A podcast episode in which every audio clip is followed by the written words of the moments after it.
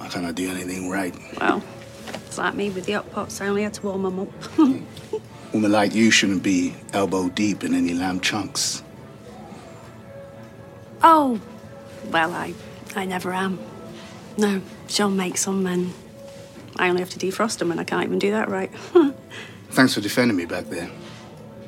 I'm not sure Ed knew quite what to do when you started having a go. You're quite impressive when your dander's up.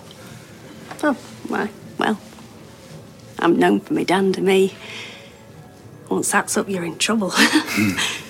The talk of the street. Talk of the street. The talk of the street. Talk of the street. The talk of the street. Talk of the street. The talk of the street. Talk of the street.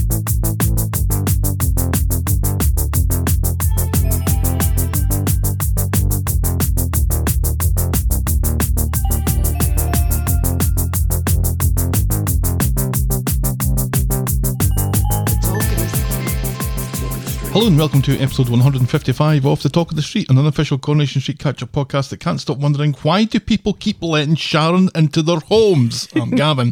And I'm pleased to announce that I've been cast in Knives Out too. Wow. You kept that quiet. A Talk of the Street exclusive. Because everybody's been cast in Knives Out too, apparently. Oh, they have? Have I? I've just got a small I'm sorry. role, a I'm small really, cameo. really sorry. You're going to have to wait until Knives Out 3. So who's in it? Kate Hudson, Leslie Odom Jr., Catherine Hahn, Daniel Craig, obviously, From Wiltshire. Dave Bautista. What? Did I say Leslie Odom Jr. already? Yes, you did. Janelle Monet, Ed Norton.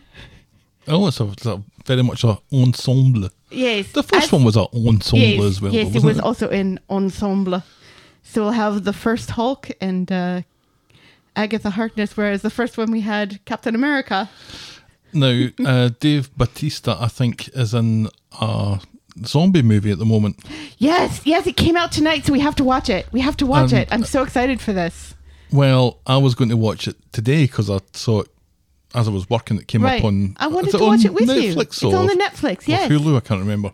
I thought, well, that looks interesting because it's about. Uh, right, I told you about it a few weeks ago about the fact that Tignataro was, you know, digitally added to to replace uh, that awful comedian who is accused of child pornography or something. It's a zombie movie Mm-hmm. slash a heist movie Yes. in Las Vegas. I was like, well, that Right. sounds right up my street. Zombie Tiger. So I was about to click play and I saw directed by Zack Snyder. Yeah. So I didn't bother. Oh. Hey, he did the he did um he did the last he did the last Dawn of the Dead, didn't he? The remake or or something of the Dead because this is Army of the Dead. And we are totally going to Army watch of it the because Dead, I'm yeah. I, I'm very excited for this. I'm excited for this movie. two and a half hours of Zack Snyder's vision. That's like ninety minutes of McGee's vision. Yeah, I'm still tempted to Not watch great. the I'm still tempted to watch the Snyder cut of uh Oh, four and a half hours. Fuck that. Fuck. Then I that. remember it's four and a half hours, and that it's DC, which is not, which is not the the property that I'm the most interested in. You can watch 2001: A Space Odyssey twice in the time it takes to watch that. I could watch Six in the City Two. Yes, Avengers. you could. I could watch Avengers Endgame one and a half times. There you go. yeah, I, you know, because people say it's actually good, and then I'm like, eh, Hmm. four and a half hours. I didn't even finish watching The Irishman, I which don't was think I like started that. three or something hours, and I'm just like. Three and a bit. Yeah, I'm like, you know what? I I've seen enough Scorsese films. I've seen this movie. I'm long form documentaries these days. That's that's all that floats my boat. I uh Well, that and Taskmaster I'm I'm deeply and Alan involved. Partridge. I'm deeply involved in anything Gene Smart's uh appearing in, which means I watch Mayor of Easttown and um and Hacks. So HBO Max is just just my go-to. Mayor of Easttown, very very good, and I, yeah, I'm really enjoying that. I'm really enjoying uh, Kate Winslet's Philadelphia accent. Oh, I can't imagine. She drinks water. She's got a daughter. Dorder. Is that Philly? Is that? she she goes she goes she goes to get uh, coffee coffee at the Wawa. she does not go to they don't go to Sheets and that just makes me so sad because whenever we go through Pennsylvania we always stop at Sheets just so we can pull it and say ah Sheets. Oh, sheets. Which, ironically enough, was when I last got my a case of dysentery. was whilst at sheets or eating sushi that I think I got from a gas station. I don't know what I was thinking.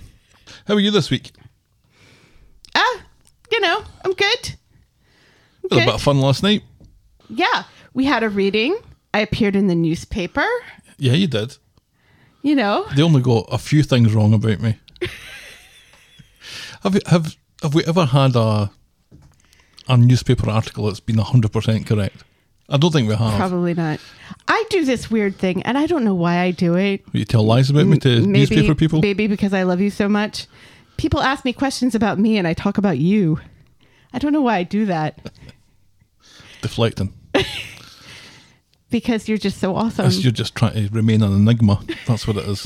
but yeah, they seem to think that I was from a big city in Scotland. well, I didn't say a big city, but that you weren't from a rural community like I was from. And yet, what appeared in the paper? Yeah. Well, They also thought that my office is in Jackson. no, you work for Jackson. And yet, in the newspaper, it said, Yeah, well, I, in in Deb's defense, when you say Jackson, it can mean like two things, Mm-hmm. and and in in and um, Sterling is a much bigger town, much bigger city than Eaton Rapids or um, Canterbury, which isn't a Oh, yeah, city at yeah, all. It's, yeah. it's barely a town. I think it's about half of Lansing. It's Yeah. stilling size, Yeah, I think. yeah. So we had just been talking about how you and I were from lived in very different situations before we moved here. Right. You know. Which is why you were being interviewed. They have a, a nice little getting to know your neighbour sort Right. of section, don't they? Yes. And you know, we are we are people who moved here from a different place, you know, to a place where half the people who live here haven't even been out of the county, much less the state. So we're kind of interesting to people. And I've run for public office and I'm a Girl Scout troop leader and I I thought it was quite funny though that in the get to know you article there's a, a picture of you that the very next day you got your hair all cut off. So I you know look it's hilarious. completely different. I I thought of that. oh well. oh well. Well, and I put makeup on, and it's a black and white photo, but that's And then yeah, we had a reading. We were reading for the Rio Town reading series. yes. Our friend well, Matthew I, Rossi. well, I also had to be at a at a plaque ceremony Yeah, you were busy. at the same time, so I was in a park doing you know the reading, although I wasn't reading, and then that got over before it was my time to read, so I popped into the car and drove home. While yeah, so listening you were to on a Zoom from our porch, and I didn't know where you were until you started speaking. I'm like, oh fucking hell, Helen's just outside. She's outside the room. And you thought I was across town in a park. Yep. I was the first person to read, and I was second to last. I had uh, I kind of I wrote a little preamble talking about the heat, talking about changing the seasons, talking about working at home for like a year and a half. And It's like kind of Mm-hmm. Yeah. that light-hearted banter. Right. So I get through that and I start my story, and then the compere cuts in and says, "We've lost the video. You're going to have to start again." I'm like You know what? That happened the last time I, I, thought was so. on. I said that to him. I, And it didn't I'm a seem to- jinx. I'm a jinx for poor Matt. Although I may be a jinx, but I haven't I haven't killed that tree he gave me, the little baby seedling he gave me. Oh. So Next one. it's outside. So yeah, you read you read a nice a nice wee story, Mm-hmm. and then I read like a small portion of my zombie novel, Back to the Zombies Right. and uh, some poems I wrote for NaPoWriMo Yeah, last your poems month. are good, particularly the last one. Yeah, they all had a kind of lockdown theme. Mm-hmm. I think there's definitely a collection in there. yeah, maybe we'll see. I'm sure every poet in the world kind Oh. of has that idea, though. Yes, so we get it out first, and then they're all copying you, yeah, well, that's what I said about the zombie novel right? And you must twelve start years vote. ago. It's going, No. to, it's going to come round again. Obviously not, because we're You're- still you're about making to- zombie movies. You're about to miss it again. we're still making zombie movies, and apparently, and I don't think this is really giving anything away. In this in this new zombie movie, the the Army of Darkness, um, or Army, of the, Dead, not Army, of is Darkness. Evil Dead 3, which is why Which I is- got confused about it last time we talked about it. absolutely, absolutely the best, the one of the best movies ever. Evil Army Dead- of Darkness? Evil, Evil Dead Dead 3? 3, Army I of haven't seen Darkness. that. Yeah, we watched it together. No, it was Evil Dead 2. Oh. Yeah, Evil Dead 2 is the best movie ever, or one of the best movies ever. I love that movie Wow. so much. It's a bad movie, but I love it. I love Bruce Yeah, Campbell. Bruce Campbell. I can't help. I can't help it. I, I, I love a strong chin. Shall we preamble, my dear? yes, please. Give us some of that chinny Corey news.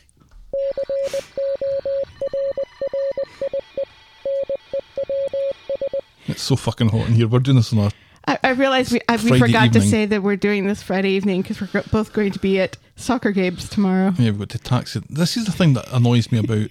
w- w- They take part in the Castle League, which is this capital area soccer league. Uh-huh. And apparently, the capital area It's massive. includes a town that's a 45 minute drive away Well, from us, but not from Mm-hmm. the capital. The capital is in the middle. still. sure, a bastard, honestly. Nine o'clock on a Saturday morning. If you treat a dog like that, you get the jail. anyway. anyway, fancy a night at the Rovers? Ooh, mm, tell me more. Well, Oh, that's right. Now that we're all safely vaccinated, it's off to vacation planning. As Corey got a deal for you. A pop up house dubbed the Rover's Annex is set to become an Airbnb right behind Johnny and Jenny's. But it's only for two people and only available on October 2nd. For Oh. 60 pounds, you can wander the outside of the set and enjoy a breakfast courtesy of Roy's Rolls. And uh, and all the money, all 60 pounds is going to be Oh, All donated. that to- money. It, it's got to cost A more hundred than, bucks. It's, it, yeah, $84. It's got to, it's got to cost more to put this together, to build this, an- this pop up annex and everything that it is. Right. None of this makes sense. So, what And- they're doing it for? It just said for charity. I couldn't find which charity. Who knows? better just giving like Sixty dollars to charity? Yeah, probably. but still, it won't be I us. think we might be missing the spirit of this. oh well. oh well, But just for like two people? two people can fit in this little annex, Why don't they Building. like do it for like two weeks or something like that and right? Yeah, because I don't understand. Like everybody's going to go on and try to book it all at the same time, and it's going to crash. And things are going Sharon's to be just crazy. gonna wander in. yeah. There ain't enough money in the world. You know who won't be enjoying an Airbnb vacation? Us. anyone anyone currently involved in a major storyline. Apparently, time off is denied when the story demands it. So poor Jane Danson must not have seen the inside of an airplane since before the pandemic. Right. I mean, I can kind of understand you don't want people to go away and risk them getting sick or breaking a leg or not being able to get back in time and stuff. But geez, considering how long some of these storylines have been, Well what they tend to do is they send people to prison and they come back with a tan. right? David, I'm looking at you. Oh, and finally, everyone on set got to take a wee break the other day as a massive storm shut production down, allowing the plot siblings to film one another from across the street and then post it all on Instagram. What you know, Sarah was at at the at the factory, and and David was at his house, and they were both filming the downpour and the rain because they couldn't fi- they couldn't you know, production was shut down because it was raining so hard. So they're filming one another. And she's like, Are you filming me? Filming you? Oh, right. Filming me? Right. And apparently, apparently, unlike here, it's still quite cool there. So they're all in like the puff, puffa puffa jackets. Puffer and puffer everything. jackets. It was cool here until Ah. this week. Cannot wear a puffa puffa jacket now. No, it's Oh think dear it's- God! I'm sweating through my my uh, Doesn't work at the factory t-shirt. I think it's 92 outside. Ugh. what it was earlier. Did you see the um And that's Corey news. oh that's going Do you see Alan Halsell's uh, post on Instagram just like I think an hour ago. No. It was him from 1994 Mm-hmm. or one. I might have the date wrong. From a ways ago. Mm-hmm. Every time I see 1990, I think well, that was 10 years ago. It wasn't. It No. was like 30 Did you years see ago. the meme I posted on Facebook about Back to the Future? How in Back to the Future he goes from nine the 1980s to the 1950s. So it was if it was filmed today, he'd be going back to 1991. Yeah. You need to fuck People off with hate that. You need to fuck People off with hate that. I posted that uh, Stand and Deliver is 40 years old. anyway, he posted a, uh, a photograph of him sitting on Sue Cleaver's lap on the set of a commercial with a young Simon Pegg in the background. What? Right? That's crazy. That was pretty cool. Our mailbag. Canadian Helen wrote in to say, Great podcast this week. That was last week. Thank you. Uh, she also enjoyed uh, Toya's performance. I can so relate to She's Behind You. This reminds me of when my dear grandmother would watch television. She would think that the characters were very real and that they could hear her. Keep up the amazing work. I also like the new theme tune. Thank you, Canadian Helen. And I don't know if that's a grandparent thing, but my grandparents used to do the same Yeah. as well. They would shout at the TV, Yeah. they're behind you.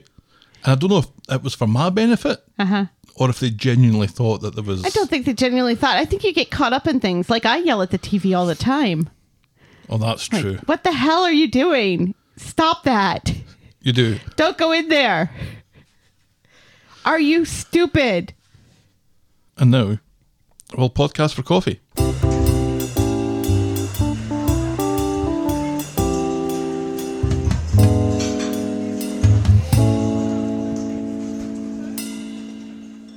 Did you see uh did you see pictures of uh the the Friends reunion that they're filming? Uh, yeah, James Corden ruined it for me. Yeah. Next question. Matt LeBlanc. We had a dry week last week. Yes, sadly. This week, more than made up for it. Yes, even though it's too hot to drink coffee Yep. and it's too late in the day. Thanks to Australian somebody. Uh, they bought us a coffee, said thank you for a great Australian podcast. somebody? Well, well, I'll get to it. You kept me going during 2020 in Melbourne, Australia. By the way, we Aussies eat chili con carne with rice. Timbot4000 says who eats chili con carne without rice? All Mexicans. but not Australians. then Christy wrote in and said, What goes best with a cup of coffee? Another cup of coffee. She got us two cups of coffee. Very nice. Because there's two of us. An amazing podcast with two awesome hosts. Aw. Enjoy. Thank you very much. And I meant to do this last week for our three year anniversary, but the mugs hadn't arrived. But our Talk of the Street mugs arrived. Woohoo! Don't break them. Shit. God, they're really fragile. No, they're, they're fine. They're fine. that was so awkward. Seriously, they're fine. and anyway, these are ours, so I Yes. can break them if I want. Why? So what I intended to do was uh, give a talk of the street mug away to one of our listening several. So if you want to uh, enter or draw to win one of these mugs, all you need to do is send a tweet to at Corey Podcast with a hashtag, but not like that. Oh, we're doing it. We're doing this. Not it, you have to buy us a cup of coffee. No, no purchase necessary. Ooh, Or you can send an email to the talk of the street at gmail.com with the title, but not like that. And we will draw a winner on Memorial Day, which is May the 31st. we prefer that you do the whole Twitter thing though, because that Yeah, it gets a lot of people to right. and send out a Talk of the Street mug to the winner worth seventeen ninety nine. Well, not worth. Right. Costs seventeen ninety nine. And if you're British, it will cost more than that to ship it to you. Absolutely. And I will ship this wherever in the world. Yes, wherever in the world, we're not like some podcasts that say Britain only. I'm looking at you, Sofa Cinema Club. Oh, did they do that? they did do that. yeah, with the Disney box. Well, it's a box. This is just a mug. And what I'm going to do is get it sent from the company, so it becomes Teespring's Right. problem. If you just want to buy one of these, you can go to a merch store and buy them. Yeah. Like I said, seventeen ninety nine. So if you want to uh, buy us a coffee, you can go into ko fi.com slash the talk of the street and you can do it there and we'd be very appreciative like we were for christy and for anonymous australian coffee buyer thank you very much and now this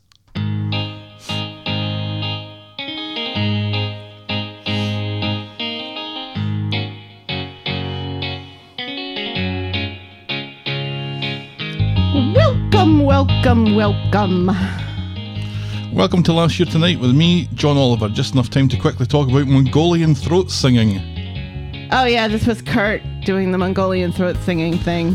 That's right, this predictably was Kirk's activity on the last day of his hollybobs. Ah, I was Gavin and you hated people. Still do. The COVID isolation, MS Teams video conferences, and people not wearing masks was all starting to get to the two of us. I was at the marbles racing Still stage does. of lockdown. Oh, yeah, remember the marble racing? That feels you so were long ago. obsessed with that. Yeah, it was putting me to sleep and stuff. It had that kind of was ASMR soothing. type thing with the little marbles clicking, Clicking together. together. Yeah. With Oliver seriously ill in hospital, Nick picks this moment to discuss with Leanne where he fits into what remains of the little boy's life. Gemma's been to group therapy and is all better and takes advice from Sean to record her feelings on a vlog, as this was helpful to him that time he was homeless. Remember that time he was homeless? Yeah, and I'm sure we also mentioned. poor How much we Carol. missed Carol. What happened to Carol? Poor Carol. David opens up about his self destructive tendencies while Craig drinks water from a questionable source. Tyrone, Fizz, Hope, and Ruby all take joy from winding Evelyn up about her relationship with Arthur. Nina is amazing, even when she has zero screen time. Do you remember that?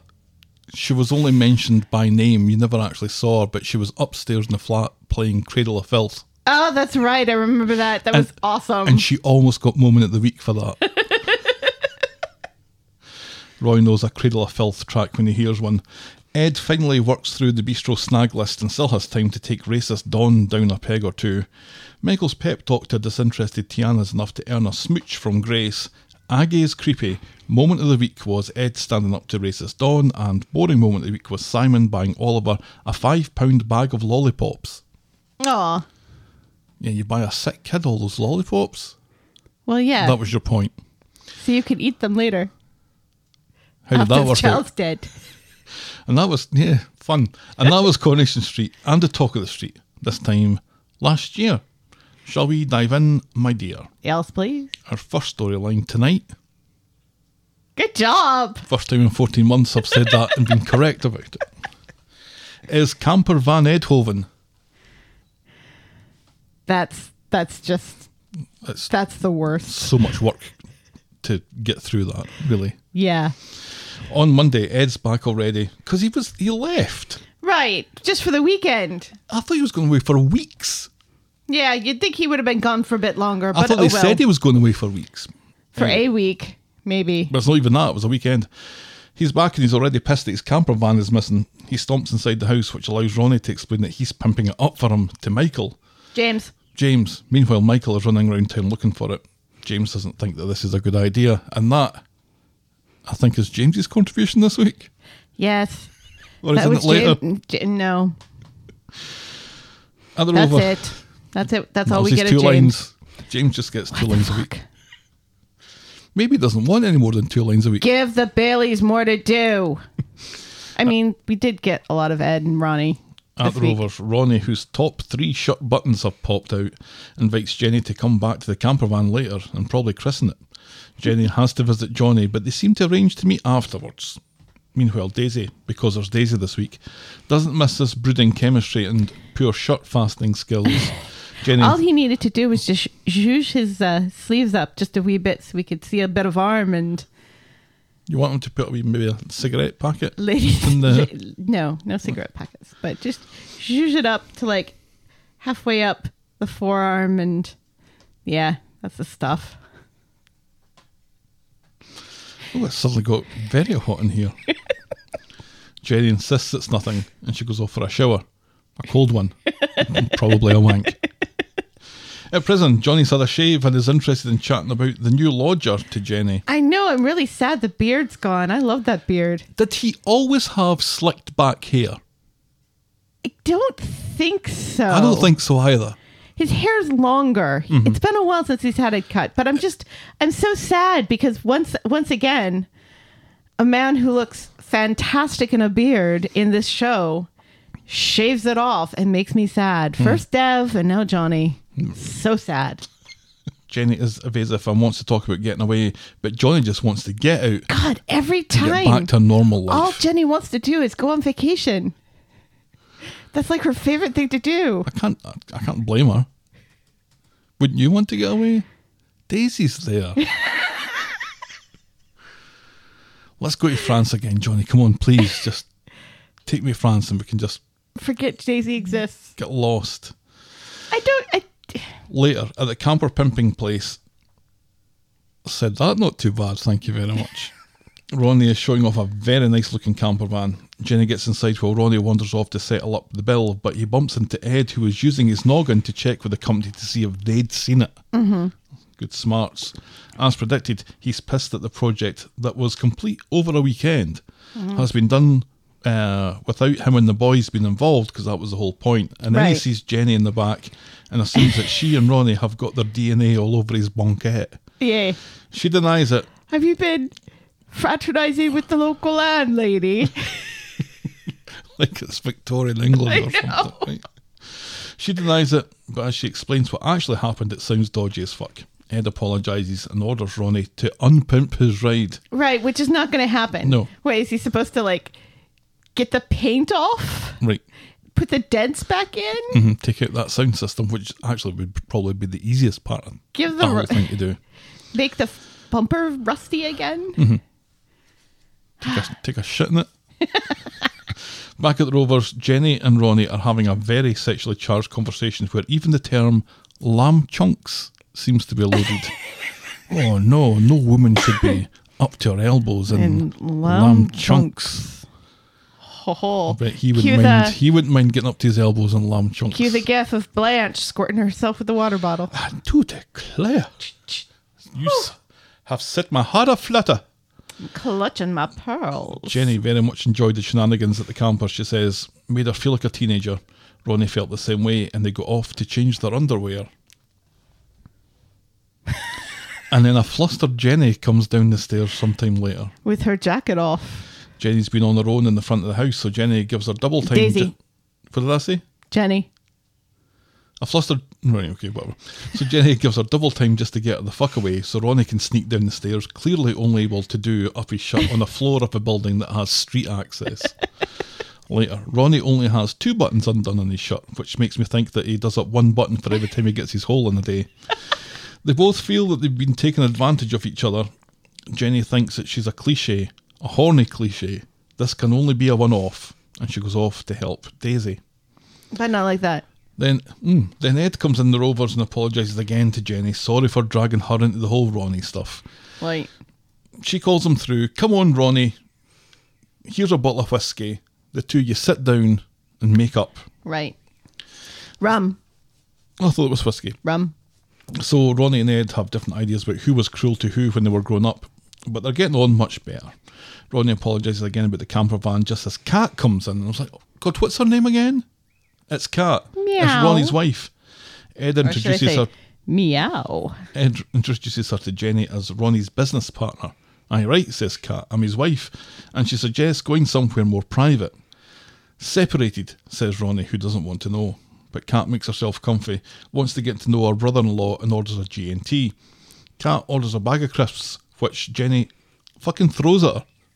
Sorry, trying to be socially distanced, she says. Yeah. Well, Cat is being very catty. She is. She's condescending. snaps her fingers. Right. She comes from the big city. She's been in Right. London for a Yeah. while, even though It's she's got a because- northern accent. Right. Yeah. She's insulting because that's what people from that London do. Right. They don't even notice it. Suddenly, Ronnie is keen on the somewhere more private idea. We learn that Kat cheated on Ronnie with his best man. Cliche much? Kat announces that she's worried that they're going to lose the business unless he comes back to London, and then she leaves him and Ed to it. Through the back room, Jenny's in tears, angry at her stupidity, and she barks at Daisy to leave her alone. Later, Ronnie is under the impression that everything's cool between him and Ed again, but Ed disabuses him of that. He's done nothing but turn their lives upside down since he got here, and he keeps repeating the same shite over and over. You reap what you sow, Ed says, and he leaves him to it. Now, Daisy has been doing her sums. Jenny and Ronnie were all giggles earlier, and now they're bears with sore heads. Ronnie tells her to leave it, which she does, but not before she makes it obvious that if he wants to do up another button, she has just the vagina in mind for the task. then Ronnie speaks to Jenny through the back. It's What? that was awful. She's still furious with herself and her behaviour and doesn't want him anywhere near her. It was just a bit of fun, insists Ronnie, but it doesn't feel like that to her. And he asks her to go just as D- Daisy comes in, apologising if she's interrupting something. Jenny says she was just upset seeing Johnny, but she's fine. Daisy doesn't believe a word of it. And all that happened just on Monday. Yes. I was kind of shocked when that happened, even though the que- the chemistry last week was palpable. Yes. Yes. It was obvious where this was going. But then you said a couple of weeks ago, you know, Jenny loves Johnny. Yeah. This isn't going to happen. And I don't think it was going to happen either. So it kind of gave me a bit of a shock when it went, it went beyond just the flirting and just enjoying the chase aspect of it. This is a soap opera. Yeah, I guess, I guess that's So no fun. people have that's sex. no fun to watch. People have sex with one another and then go back to their happily married It lives. kind of looked on the cards though at the camper van scene. yeah. At that point, you thought okay, there's maybe something that's going Mm, Yeah. to happen here. Oh yeah. On Wednesday, if Jenny doesn't want Daisy t- to suspect anything that's gone on between her and Ronnie, she's doing a very bad job of it. She snaps at Ronnie for being late for breakfast and then demands that he's checked out by midday. He pretends it was this was always on the cards. He was always due to leave, uh, all for Daisy's benefit. And this is nothing worth noting, but she clearly suspects otherwise. And later, Daisy tracks Jenny down to the bistro and demands the goss on Ronnie, or she'll ask her again in front of the whole pub. Jenny sighs and says that she's done something that she regrets. Knew it, says Daisy. You snogged him, didn't you? Worse than that, says Jenny. I've only gone and got my fucking hole off of him. Daisy thinks that Jenny has to leave Johnny now, No. but Jenny has no intention of doing so because there's more. Ronnie's married, married too. Ed meets Ronnie in the pub, still angry about the secret wife thing. Ronnie explains that he's selling up to Kat and leaving today. Daisy and Jenny watch on and listen to this from behind the bar. Ronnie goes through the back and explains that Kat has agreed to a divorce. That was quick. Finally, Jenny- even though she's been insisting over and over and over again that she won't give him a divorce. Mm-hmm. What did we do? Did we see her twice in total? Yeah. I was definitely interested in her story. Right. And it still doesn't feel like it feels like it's all tell and no show. There's a business. What what business? What is the business? Right. They have a business together. the business is in London. Does it have to be in London? what and- does she really hate about the North, considering that she's from the North? Right. She slept with his best man once, and yet he cheated on her as well, and he also cheated on his first wife at least once. Mm-hmm. So, why is this a deal breaker for him? What is going on in the other room? I think it's upstairs. She sings karaoke when I'm in meetings and I know everybody she can hear her. She tells me, and I'm like, Well, I can't hear you, and you'd think that I'd be able to hear her, but I can't. She was singing a song that had swear words in it. and she stopped when she got it was a Green Day song. It was American Idiot. Okay. And then she got to the swear word and she laughed and she and she said s- something that rhymed with it. Ah. And meanwhile, my whole team can hear Mm-hmm. every single bit of this. She and I were singing a basket case together in the car on the way home from the vinyl record sale, and she knew every word. Does she? Yeah, she That and I, surprises me. and she, you know, when I was doing the harmony and everything with her, and it was really nice. But yes, my twelve-year-old daughter was singing. I went to a whore who said my life's a bore. so, my- That's fine. I'm sure she won't be explaining that to a therapist in years to come. So, Jenny tells him to see himself out, but he closes the door and refuses. He needs her to hear him out. He insists that he isn't a womanizer, he's just someone looking for someone to love him. But instead, he bumbles from one failed relationship to another, and he didn't even tell Ed about Kat. She means more to him than all that. Right, and ha- why is that? Why did he not even tell his family he was married? because he was embarrassed about the best man thing. Or so he said.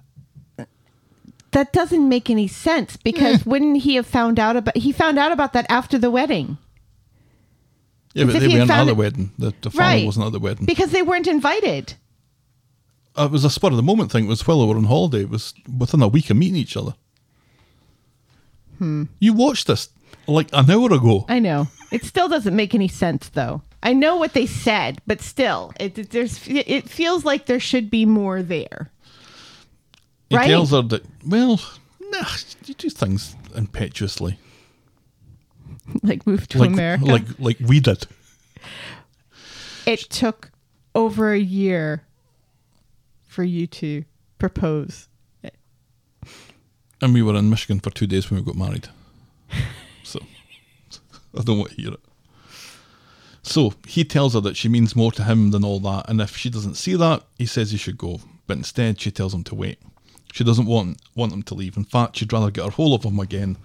And they're about to get down to it when the door busts open, and here's Johnny. It's Johnny Yay! with flowers a week early. and his hair slicked back. Surprise! he says, whilst on the toilet. No, eating chili con carne without rice. no shit, says Jenny. Johnny and Ronnie introduce themselves to each other, and then Ronnie leaves. Now Johnny is keen on his version of getting his hole. Super, says Jenny. Like taking a shower. So Johnny's had a shower and is going, but the, still going with the slicked back hair thing. It's weird to be home, he says. Then Daisy comes in and isn't pleased to see him, but he thanks her for helping to take care of everything when he was away. Never a dull moment, says Daisy, giving Jenny the eye. Right. And later, Daisy is taking advantage of some alone time with Jenny to reprise her I fucking hate Johnny, a retrospective collection. Jenny's had enough and wants her to drop it, but she keeps on going on about it and says that Johnny's going to find out sooner or later, just as Johnny wanders in. Johnny's going to find out what sooner or later. And he seems to be pretending to be a hardened criminal now. He wandered in like a bit of a gangster, I thought. Eh. Jenny stutters and explains that the pub hasn't been doing well since he's been away. That's what happens when you eat chili con carne without rice. Johnny laughs. He doesn't care about that. Daisy rolls her eyes and goes on about how much it's it's such a big deal that Ronnie left. So Jenny shoos her out and uh, to help Ryan, who gets a name check behind the bar, suggesting to Johnny that Daisy had a thing for Ronnie, which is entirely false. I don't think. Meanwhile, Ronnie is saying his goodbyes to Ed. Ed is sorry for how things worked out. Ronnie says, You're always a cantankerous old shite. And as Ronnie wanders slowly away, checking over his shoulder every couple of steps, Ed tells him that he can live in the camper van until they find somewhere else. That was hilarious. It all comes back to that camper van. Right. So Jenny nabs Daisy when they're alone in the back room. Any more stirring or attempts to split us up, and you'll be sleeping on the fucking street with your teeth up your arse. Right. Right. Up your Like an arse. arse now, breaks over, get back to work. On Friday, Johnny is given all red from Shawshank, appreciating shite now that he's out of jail, like buttered toast. Have we always had this butter? Daisy makes a snide comment about Ronnie liking that butter too. Ugh. So privately, Johnny tells Daisy he knows what this is about and the two of them need to have a chat. Johnny insists that he and Jenny love each other and they've had some good times together. He just can't think of any right now. He's not all that bad. He wants to wipe the slate clean and start all over again. She agrees to whatever Jenny wants, but makes it clear that she doesn't give a fuck what he wants or thinks. Oh, let me have both barrels, says Johnny. And later, Johnny is talking to Jenny about uh, the word that he had with Daisy. He tried to clear the air, but she still thinks that he's scum. He's promised to be a better man. The past is behind him, he says, and at that, Ronnie comes wandering in, and Jenny quickly takes him through the back under the auspices that he left his charger behind. So Jenny says that she thought Ronnie was going to stay away and she needs him to stop texting her because they're texting each other apparently. She Hmm. and Johnny are going to make things work. Ronnie admits to liking Johnny and being surprised that he's been banged up for a violent crime. Right. Oh, there's a story behind that. and you- Right, and you, yes. really don't want to hear No. it. Ed and Johnny apparently are best friends. And Ed has learned from Gary that he's been playing a lot of dominoes inside. Ooh. Well, Ed says he and Ronnie play cutthroat dominoes, and rather than play in the pub, they all go back to Ed's. It's a nicer. You think Yeah, they've got that brand new fancy schmancy banister. to play dominoes on? It's Fizz comes into the Rovers from another storyline to complain to Jenny and Daisy about Tyrone. After everything that they've been through together, she doesn't know how she could ever forgive him now. Daisy throws Jenny a look. Fizz continues on about Tyrone to think that she was planning a wedding. If there's one ray of sunshine in this, at least he wasn't cheating behind my back for months, says Fizz. Mm-hmm. Daisy couldn't agree more, and Jenny swallows her chin a little bit. And then they just keep complaining about men. And then they all Look at Ryan. look at Ryan. Because Ryan's back. Because Ryan's there. I've seen Ryan in months. I it know. seems. It's been ages. nice to see Ryan. Yes. And that was hilarious. You know. Because he's not kind of a proper character anymore. He's kind of occupying a strange role where he's just on the periphery of a lot of things. Well, He was he's there still in, a- in Alia's. an advisory role to Alia, but wasn't really Right, He was kind of part of that wasn't active storyline. in it. He was quite passive in it. It's tough because he's the only member of his family left. Right. And I think that makes it hard. Yeah. But still, we like Ryan. Johnny comes back from the Dominoes with a surprise. It's Ronnie. He's moving back into the B&B. Johnny thinks that they need the money more than he needs any privacy, and the two of them have been getting on like a house on fire. Well, that's just great, says Jenny. In the back room, Jenny confesses to Ronnie that she can't go on like this, and she's going to have to tell Johnny what happened. Ronnie explains why this isn't a great idea. She not only will, will be doing this to make herself feel better, where Johnny's just happy to be home, Ed will also do his nutting if he finds out that Ronnie has pegged Jenny. Will he care? He probably would. uh, Yeah, he's- Yeah, he and he he'd and, complain about it. he and Johnny are friends. Ronnie promises to leave after a day or two, so no one is at all suspicious about this. And that's as far as we get with that this week. Yes. Ah, So, how long until Johnny finds out? next week? Probably not next week. I don't know. Because he but- needs to lay it on thick for at least a, a week and a half before he finds out anything. yeah, I mean, we we kind of we kind of knew this was going to happen. Well, you seem to. I, I really didn't expect Hmm. was it like- to happen until this week. whoa, yeah, they want each other. They are DTF. Oh, d- well, they were DTF. Yeah, it was it was you know, and Does it not sit slightly uncomfortably though, given the big deal that was made before Johnny went to Right, prison yeah. Mm-hmm. that he was going to divorce her, he was doing everything he possibly could to make her Mm-hmm. not love him as much as she clearly did Right. anymore.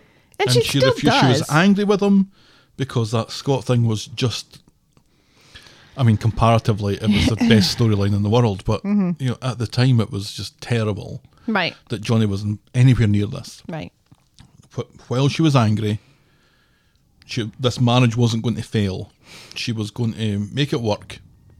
She was going to stick by him. right, She was going to wait for him to come out, right. and then she fucks Ronnie. Like right before Johnny gets out. Does that that, that kind of sticks in my craw a little bit because that just wasn't that wasn't Jenny. Liz. You know, you think she was fucking Liz as well. No. Oh. I'm pointing out that Johnny didn't just stoom Liz once like she did with Stoom. Ronnie. She Johnny and Liz were going at it. Full blown affair. Right. I think we can forgive Jenny this. Her little bit of fun with Ronnie. Because look at the guy. It it really it really hits home when you see Ronnie and Johnny together Mm-hmm. you see the two of them together, who would you bang? Well, one of them's lamb chunks and one of them is squirrel casserole. I, I would. I've said this. I said this to you a couple of weeks ago that, that Ronnie is a, he's not an ugly man. He's not an ugly man. I'm not saying that Johnny's, Johnny's an not an ugly man, either, but It's like he's not Ronnie. he is And at least the their anti names, Ronnie. at least their names rhyme. So Yeah, I mean Jenny and Liz don't even rhyme. the fuck's going on there? Yeah, maybe maybe this was still at the back of her mind a little bit. Right. And I like this because it incorporates the Baileys into a storyline that involves other characters besides other I Baileys. know, and we've been complaining about that. And we've Uh, for been so complaining long. about that forever. And so this is this is good. I like it. I like the way that it's progressed. It's well acted. What this means for Johnny and Jenny, I don't know. I mean, they've been through a lot together. I The- I really don't want the Rovers to be sold again. Well, that would happen. Yeah. I'm I'm kind of glad that that Jenny's got something To look forward to. and t- to get her teeth into. Right. That's a little bit more than just being behind the bar with the the quick comments and Right. the filled your Her not drink being and- funny. and stuff. Right. This is this is at least interesting. Right. Yeah. And it and it doesn't involve her being miserable. Right. It's nice to have Jenny not be miserable. You know, and she genuinely, I think she still genuinely loves Johnny as well. Oh yeah, yeah. You know, the way she's like Otherwise it'd be uh, calling a- herself stupid and stuff. There would be a know. Jenny-shaped hole in the front door of the Rovers if that wasn't the Right. case. Right. Yeah. She'd be tooling down the street in that camper van. Fucking right. A knickers tied to the I do believe. exhaust pipe. I do believe the, the For some Beatles reason. wrote a song about this, about doing it in the road. and it goes something like this. All right, our next storyline today. I never thought I'd get to say this. It's homeless Carol's return. Woohoo! Carol, Carol, Carol. People were adding us left and right about the return of Carol. It it it did my heart good that so many people shared in our joy at seeing Carol's return. Yeah, but now she's back. I'm walking. Oh, Carol's back. I'm not. On Monday, homeless Carol's back. Woo! She's in the area for a job interview and bumps into Sean, who takes a second to recognise her. Now And she's, all no cleaned up in longer that. Yeah, and she's no longer homeless. She's not bleeding anymore. No. That's great news. No, and she's off the stuff. She went to rehab. Sean says that he has to run, but they arrange to catch up in the pub later. Reminisce about being beaten fucking senseless in the park. Right. Other rovers, And living off of squirrels. poor Johnny. Other rovers, Sean is with homeless Carol, looking embarrassed at the reminder of, of him being homeless, insisting to Daisy that instead he was financially challenged. And Right, yeah, because he seems really upset that Carol has told Daisy all about Mm-hmm. him being homeless. It's like, oh, Sean, Daisy you is never learn. no, Daisy is keen to get Carol signed up for the double glammy shite. And Sean doesn't think it's right for homeless Carol, and she takes offence at this. Stop calling her that. thinking that washing his bits in a public toilet wasn't exactly for him, but what do you know? Carol says that she can turn her hand to anything, which I found more troubling than it should be. So Daisy does her best to talk homeless Carol into it, while Sean tries to talk her out of it. Carol thinks that he's an, ashamed of her, so he can go fuck himself, Tully, and she storms out. Sean runs after her, but not for long.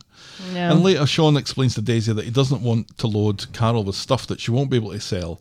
Daisy thinks that she could be a top seller if they carried cold sore cream and UTI medication. What a cow. I know, but I, I, I kind of like the fact that she's such a cow now. She's growing on me. No, really? And also, Daisy is the name of a cow, so it works. Mm-hmm. Move over. On Wednesday, homeless Carol meets up with Sean and Roy's Rolls. He explains to her that the double glammy thing is a hard graft and it's not all it's cracked up to be. It's a stressful job. But to keep her sweet, he offers to buy her lunch. And she eats like a camel. And then her phone goes. she orders everything on the menu. It's great. Then her phone rings. Hello, homeless Carol speaking. It was the job centre, so she has to go and she leaves him to it. And then she meets up with Daisy in the back room of the Rovers, which is a right, bit of a yeah. So surprise. that wasn't the job No, it center who wasn't. called. it's Daisy's got her phone number somehow.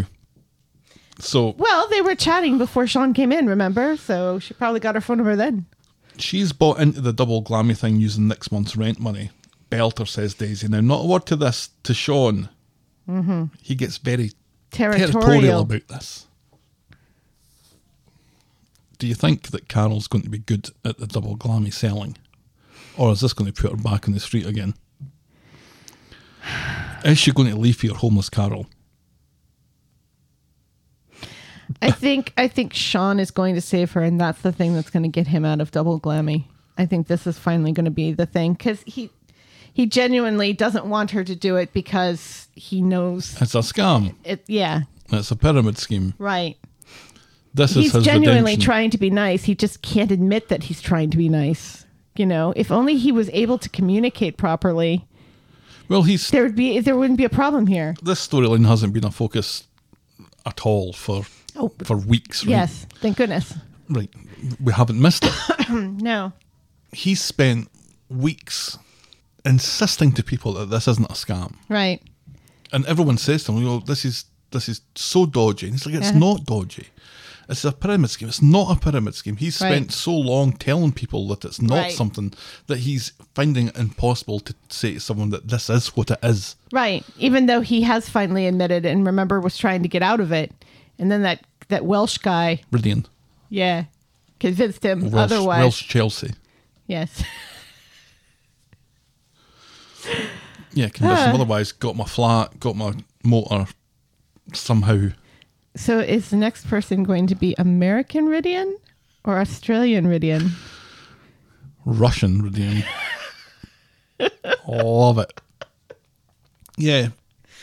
It does kind of feel like that's a this is a redemption opportunity for for Sean to Yeah. close the door on the whole uh, pyramid scheme thing while still finally after 3 years almost 3 years yeah that, it was August I think 2018 Yeah. we hadn't been doing this for very long when when she left Right. covered in blood she was going to meet some people Right. and then she was going to come back Right. She never does. and she never did sean had kind of forgotten about it and billy says well some people just aren't ready to be helped well done billy yeah. that's archdeacon material right there Good job, Billy. We didn't see Billy this week, did we? we did not Hmm. yeah interested to see where this goes because there's there is an opportunity here for a, a something like a happy ending Right. Yeah. And another redemption story for Sean, who will then not have Fuck up learned again. anything Right. afterwards Right. because he obviously didn't learn anything from being homeless the first time. no otherwise he wouldn't be involved in this No.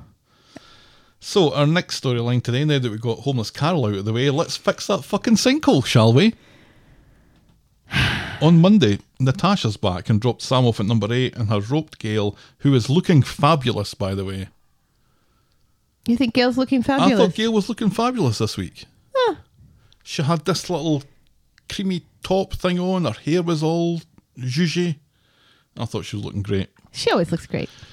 Uh, she manages to talk Gail into cleaning her house for her, and it'll be Audrey who's left to endure Sam for the day. Right, because Gail likes to clean. I mean, she's cleaned the factory. She's got the little uh, Freddie Flintstone tabard. Right. She's all set.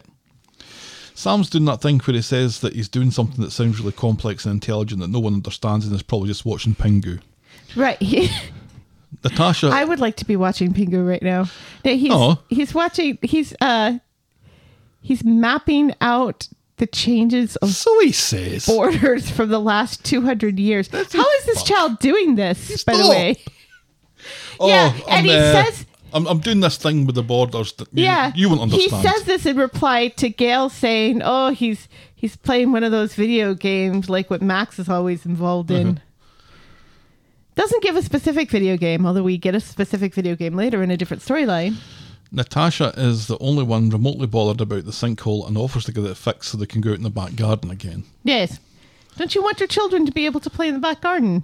Then Audrey comes round and admires the sinkhole while Gail worries that she won't be able to uh, look after Sam. And make a because, sandwich. Like, she's just so not maternal. I love how they remember that Audrey's not maternal in the slightest. Gail leaves and Audrey pretends to be interested in Sam's Map of the World project but fails to identify France. oh, what's that funny looking country? France. Oh. so, looking after Sam, Audrey's on the Vino, lounging out on the sofa, Right. Well, Sam makes sandwiches. chatting to Sam about London in the swinging 60s while Sam makes his own sandwich. She talks about her first wild weekend in London. Soho didn't know what hit it, and she finished up pissed out of her nut in an Aberdeen steakhouse. Talk about glamour. Then Gail sneaks in and catches Audrey asking Sam for a top up, except she calls Sam Ben.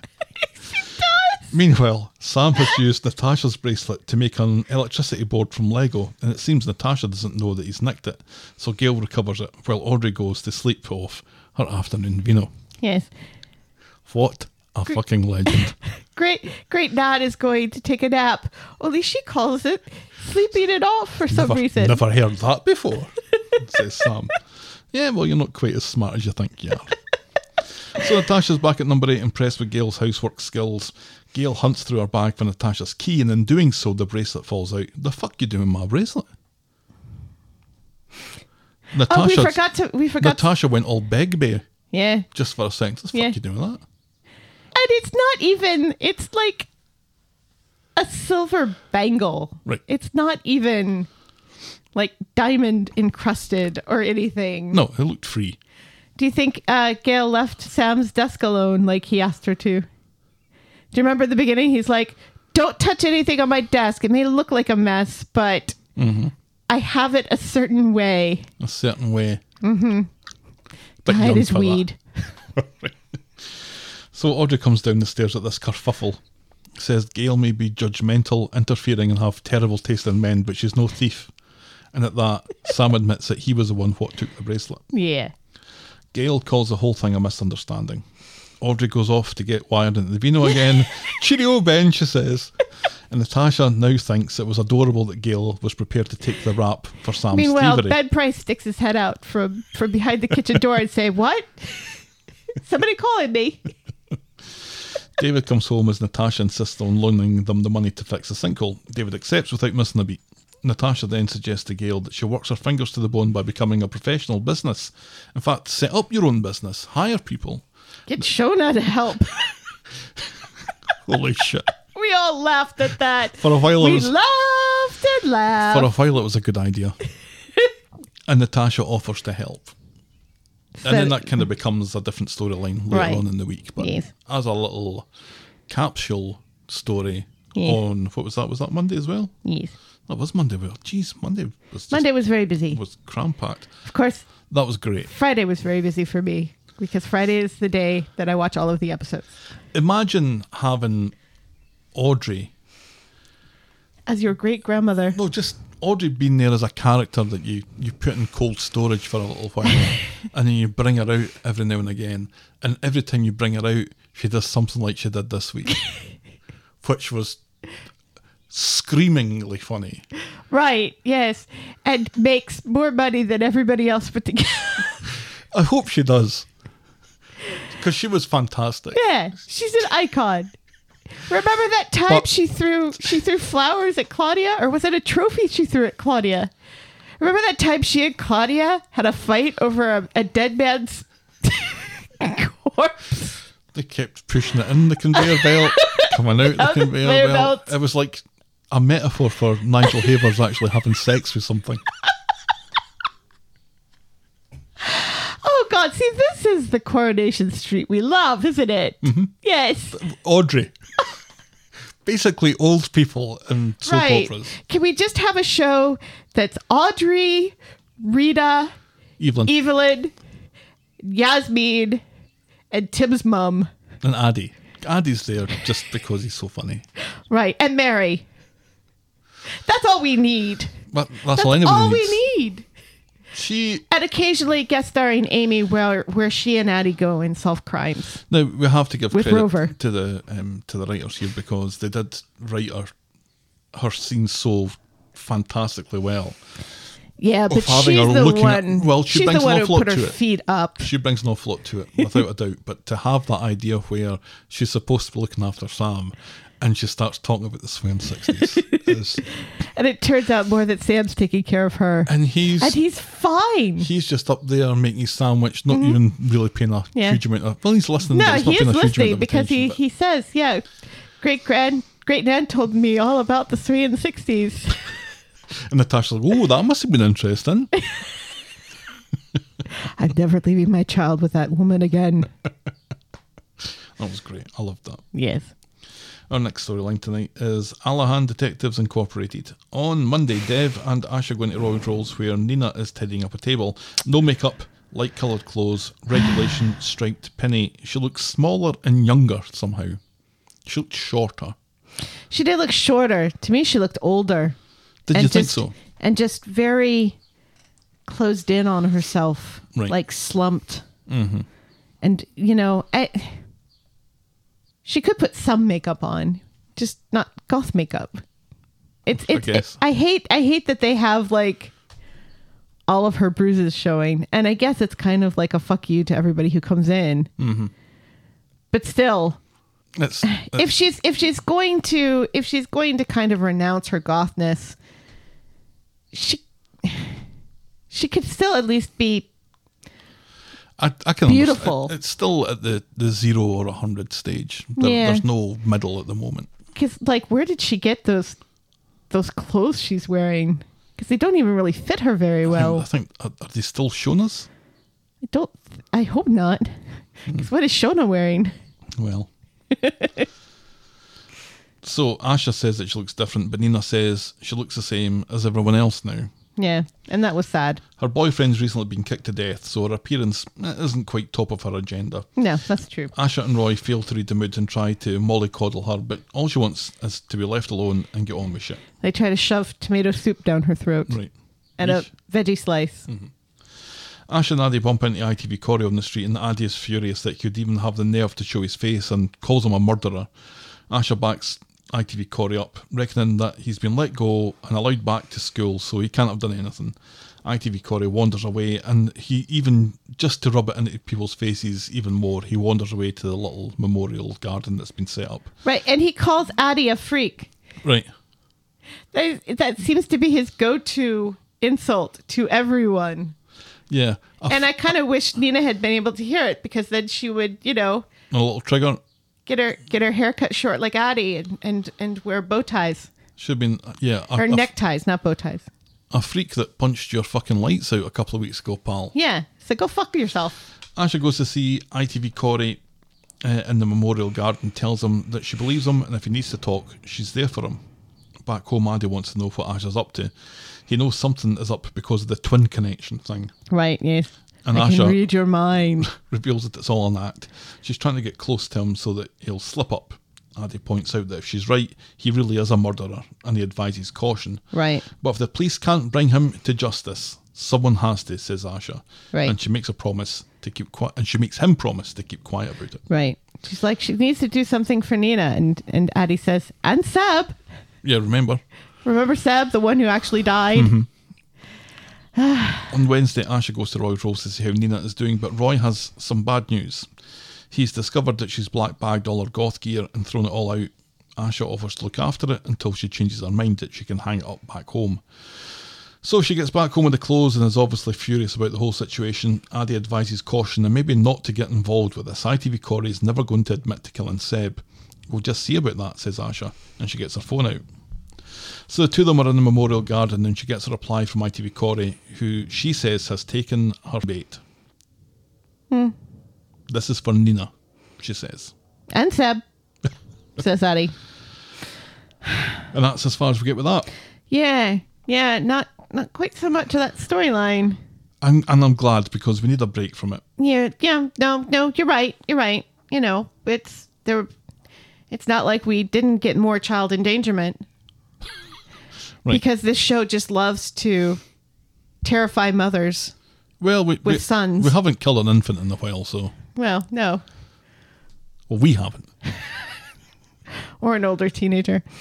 Um, yeah, the only thing the storyline is missing, of course, is Amy, the best sleuth ever. Mm-hmm. We need the Amy and Addie detective agency to be backing. Well, Amy had a little mystery up. of her own to try and solve later in the week. A- So it wasn't a as if she mystery had a I lot, have often had in this house But from she had- time to time. a lot on her plate. You're looking at me for I've got my own razors. Uh huh. Anyway, Mnyaha, yeah. I know what a ball hair looks like. mnyaha. Seriously, I've got my own razors. Ah, anyway. I don't know. It, it feels like we're discovering something on a on an SD card that we probably shouldn't be discovering on an SD card. Anyway, Oh, yeah, we need a break from it. It's uh, it's and and we're, we're as a show we're we're, we're kind of good at this. It, it, um, it gives you the heaviness for like a week, Right. And then it's maybe just half a week on either side of it, just Right. so it doesn't overwhelm you, and, Right. And doesn't make you complain to everyone that oh my god, Coronation Street's just far too Right. dark and it's just like EastEnders now. as as long as they don't do the thing where they take a break from it for too long and then it comes back and then you're like all indignant because there's still no justice for poor Rick the Chin. Right. Well, yeah. At some point, they're going to have to bury Seb, so I've got to imagine that's happening next week. I would have thought that that to has bury already him, been right? done off. Well, aren't they cremating him? Well, I would imagine there's going to be some kind of ceremony that we're going to see, at least part of it, Or Mm. maybe or not suggestions because of it. COVID. Yeah, they're still going to have suggestions of it. You've got a character that has a brand new funeral parlour. Who has true. cause to have a funeral for true. a character in the street? You can't not True, have. but we can't put very many people in that funeral No. parlor. this is true. We can put three people in it. and that's fine, and they'll do that. Our next storyline today is Tyrone is where the heart is. No, it's not. No, it really isn't. On Wednesday, Ty and Alina have been flat hunting. Ty wants to get out of the place that they're in ASAP. The boiler's like a kettle on the wall, and the bath could barely be described as a bird bath. Alina, though, is happy there as it reminds her of Seb and of being safe. Fair enough, says Ty, and then Alina suggests that they go back to the flat and try and cram themselves into a tiny bath for the most uncomfortable sex of their lives. Later, Ty is back Spoken at like work someone who's been there. bra- bragging about his afternoon delight to Kev when Debbie comes along and oh, she smells some some nice soaps. Hmm. And Ty takes the opportunity to complain to her about the bathroom needing redone. Debbie sighs and says that that flat is an albatross around my neck. Alina's lease is up soon, and once it is, Debbie's just going to sell up. Consider Right, this your when is- notice. when I is- thought it was hilarious. Yeah. When is Emma's lease up? That's what I would like to know. I don't know if you've seen Alina's lease as in the girls, Right. because later in the week, Emma seems to think that it's her place. Right. Yeah. No, And it should everybody- be her place. Everybody. Yeah, because she was, there, first. Ty explains to Debbie that the flat is important to Alina given the whole Seb thing. And she But uh, sees but that. then but then Alina moved back in first after the whole everybody has to move out because they're going to be knocking down half of Coronation all the Street. skyscraper stuff. Right, yeah. Alina moved back in first because she was presenting a problem between Ty and Fizz. Right. Remember when we thought that was going to be the end of that? Oof. Uh, Yeah. yeah. So Debbie gives Ty first refusal. Later, Ty asks Kev if uh, he could help him out with the deposit on the flat. Kev is the audience Cheeky. here and asks what happened to the Ray money, but Ty explains that that's all tied up in Cayman Island investments for the girl's future. But seven grand should swing it, Kev. Kev promises to think Eight about grand. it. Kev isn't thinking about it. On Friday, Alina and Tyrone have wheat tots for breakfast. You can fuck your nutty flakes. That's what Alina says. Tyrone is off to beg Kev for money and he's dressed up to do so. Alina is more interested in getting some professional photos of the two of them done. Emma learns uh, through this that Alina and Tyrone are going to buy a flat and doesn't appear to be thinking that living with, with the two of them long term sounds very much like fun. No. Especially with the mess that the bath was in the other night. Mm. She doesn't mind Alina. She, seems to mind Tyrone. Right. And I I, don't blame her. Is Emma, a- a- I think she is a good judge of character. yeah. She sees good in people quite well, doesn't she? Yes. So if She doesn't seem to Emma see very doesn't much like in you, Thai. if Emma doesn't like you, you have no soul. Right, you're a Horcrux. Yes. Well, big news for Tyrone this week. Kev has knocked back Ty's request for a loan. At the moment, he just doesn't have that kind of money. In classic Corey right now, Kev is demanding that Sally uses the money that she's going to get from her mother's inheritance, her mother who's just died in the last few days. He insists that she uses that money to buy out Natalie's share of the garage and Natalie is the person that Kev has recently had an affair with that Sally knows about. That Kev left Sally to go to Natalie.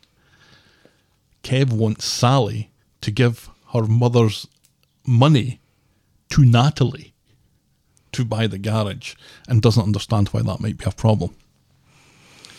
Kev, people complain about Kurt being thick. Kurt is at least amusedly thick. Kev is just pain in the ass thick. And he's shouting at Sally during this, well, like 25 years ago. But no empathy whatsoever. No. Your mother died. Give me that money, and I'm going to give it to the woman that I left you for, Right.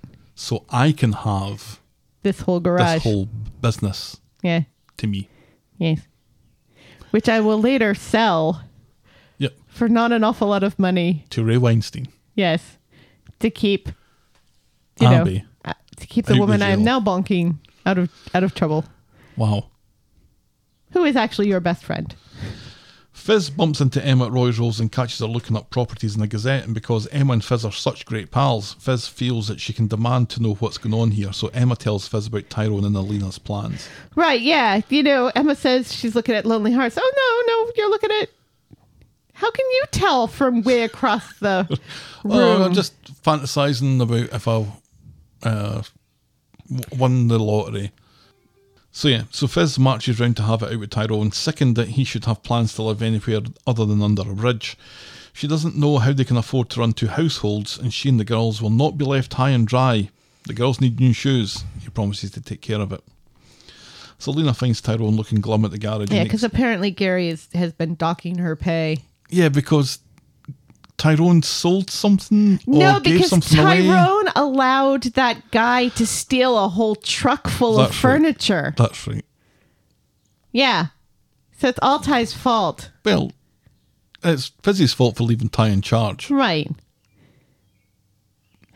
All right, fair point. Alina finds Tyrone looking glum at the garage and he explains about Kev and Fizz, but he insists something will come along and in the meantime they should still do the photo shoot because it'll probably still upset Fizz when she finds out about it. Belter, says Alina. Then Tyrone gets home to find that Alina has plastered shitty acronyms all over her living room But wall. no, no. Then Alina says, Well, I'm going to cancel it because we need to save money. And then she goes and she spends all this money on this crap that she throws on the wall. And then it also looks like they bought like a fancy espresso maker that's yellow. My darling, she didn't spend any money on that shit that she put on the wall. Oh, no. Trust me, she spent money on it. That's awful. Yeah. Yeah. I've been to I've been to the craft store. I know she spent money on that stuff. It is awful. And nobody says YOLO anymore. No. And Tyrone would know what YOLO is. The other things I can understand him not knowing. I didn't know. Don't forget that you're awesome or whatever it was. Right, yeah. Those are stupid things that And trill means true real or something like that. That didn't even work. Trill's what you give a budgie, isn't it? I don't It's bird food. anyway. Anyway, He thinks they're Romanian words, which is even worse. right. He's he's Because so defigba isn't even a word. right. It's got one vowel in it right, Right. at the end. Well, you know him. He thinks all Romanian words don't have vowels in it, just like all Romanian food has plums in it or something. I don't know. Remember when he tried to make Romanian food Yeah, vaguely. and it didn't it didn't go over well? just because she's Romanian, Thai, doesn't mean that everything she does is Romanian. God. Sure, that makes sense. Why don't you just go and have sex with the whole country of Romania if that's the thing that really attracts you to her? Because people are still acting like Alina is the most attractive woman in the world. Because Fizz says it to Daisy and Jenny as well. well, Oh, she's an attractive woman. She's an attractive woman, but they're, act- you know, they act like she's like some hot supermodel all the time just because she's Romanian. Those stencils on the wall, you just couldn't. they're blocks. She like they have like sticky stuff on them. There's no way she's ever going to get that off the wall. Just awful. It's going to cause damage. It's it's the worst, and Emma's going to hate it. I, right. Well, is she? I can I can see Emma being into that. The thing If that uh, Emma was into it, it would have already been done. That's true. The thing that amused me about this though was that Tyrone complains about the the boiler and the complains about the shower, and he airs this complaint to Debbie. I think on the assumption that she's going to fix it because she's Right, a yeah. landlady. Right. But rather than do that, she just decides to sell the whole fucking thing. Right. That was funny. That was funny. I liked that bit. Get it right up, you Tyrone. Yes. Can she do that though? Isn't isn't there aren't there laws? Well, the lease is going to be up, so she's Yeah. waiting until that's up, and then she's not going to renew it, and she's giving them notice. Still you'd Do you want think to wipe their arses as well? still you'd think that they would have to fix it or something. Do you know in France Oh, this sounds like a fun fact. you you can't you can't Already. you can't say that an apartment you can't lease an apartment as fully furnished if it doesn't have blackout curtains and a couch. And It wasn't as fun as I was hoping it was going to be. It's still a good fact. Yeah, no, I have a friend, an American friend who who lives in France who's been having this problem with her landlord and she went to complain to the the council and in doing so found out that he was in even more egregious arrears because she doesn't have a couch. That wasn't even What the does thing she she went sell? to go complain on. I I guess she has chairs. But apparently like How continental. France France, you really you really have to give your your renters pretty much everything. Right. Like, and they were like really shocked about all the things, and it was just like, ah, to live in France. If only there weren't so many French people there. That's a joke. There are lovely French people. Don't get me wrong, but there are also some really awful French people. I quite liked Paris. It's dirty and it's smelly and it's rude, but it's Paris. Right. The same could be said of Glasgow. I wouldn't say it's rude. No, no, Glaswegians are lovely. They just sound rude. It's like Germany. Oh, we're just building bridges right across the whole continent and get up to I that. love Glasgow. It's one of my favorite cities in the This world. is what happens when we don't get a good night's sleep before we record a podcast. And now, Tim's mum about the house.